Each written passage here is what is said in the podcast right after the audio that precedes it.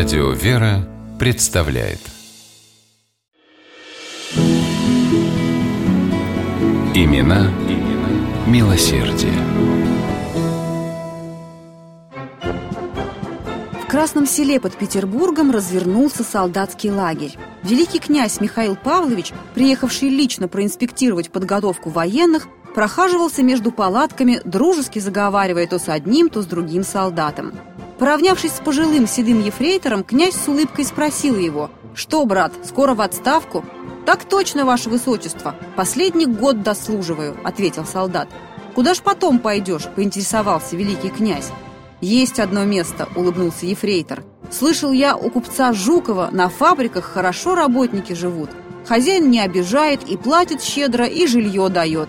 У него в рабочих городках и больницы, и школы, и церкви. Добрая слава идет о нем среди нашего брата, простого народа.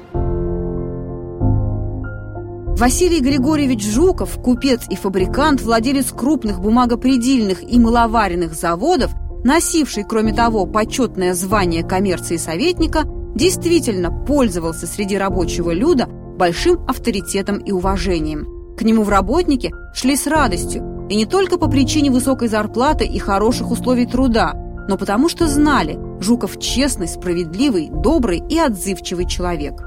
Купцы-конкуренты недоумевали. К Жукову работники шли с большой охотой и трудились с такой же отдачей. И в чем его секрет, удивлялись они. А секрет был очень прост. Василий Жуков в жизни сам досыта хлебнул горькой доли бедняка, трудом и потом вынужденного зарабатывать на кусок хлеба. Мальчишкой в родном Порхове Псковской губернии он плел лапти, топил бани, носил воду и пас скот. Когда работы не было, шел просить милостыню по окрестным селам. В 15 лет его взял к себе в услужение городничий. У него в доме Вася выполнял самую черную работу, порой терпя от хозяина побои и унижения. Но мальчишка не унывал и в редкие свободные часы учился грамоте. Упорство и благоразумие в конце концов помогли Василию Жукову выбиться в люди.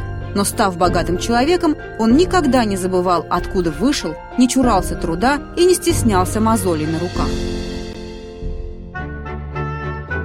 А еще Жуков стремился при любой возможности помогать людям. Сохранилась заметка из псковских ведомостей от 3 июня 1842 года – в ней сообщалось о том, что приехавший в Порхов коммерции советник Василий Жуков узнал о пожаре, недавно истребившем в соседней деревне Корчилове 12 дворов, и пожертвовал на обзаведение погорельцев новым жильем 150 рублей серебром.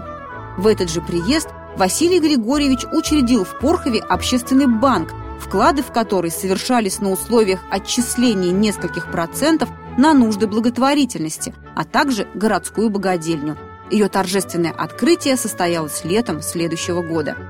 Следующий визит Василия Григорьевича в Порхов был связан с открытием детского приюта, который Жуков построил, и деятельность которого полностью обеспечивал из своих личных средств. Вскоре его стараниями в городе появилась и бесплатная лечебница, а в 1853 году на месте сгоревшей когда-то деревянной церкви Василий Жуков построил новый храм – который осветили во имя праздника Покрова Пресвятой Богородицы.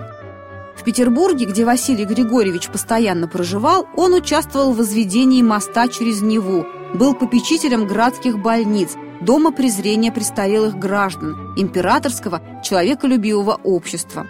Жуков пользовался огромным уважением и доверием горожан и дважды избирался на пост петербургского градоначальника.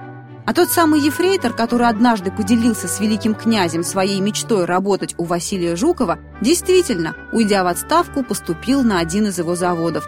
И когда отставного солдата спрашивали о том, как ему живется и работается на Жуковском предприятии, отвечал «У Василия Григорьевича чувствуешь себя человеком».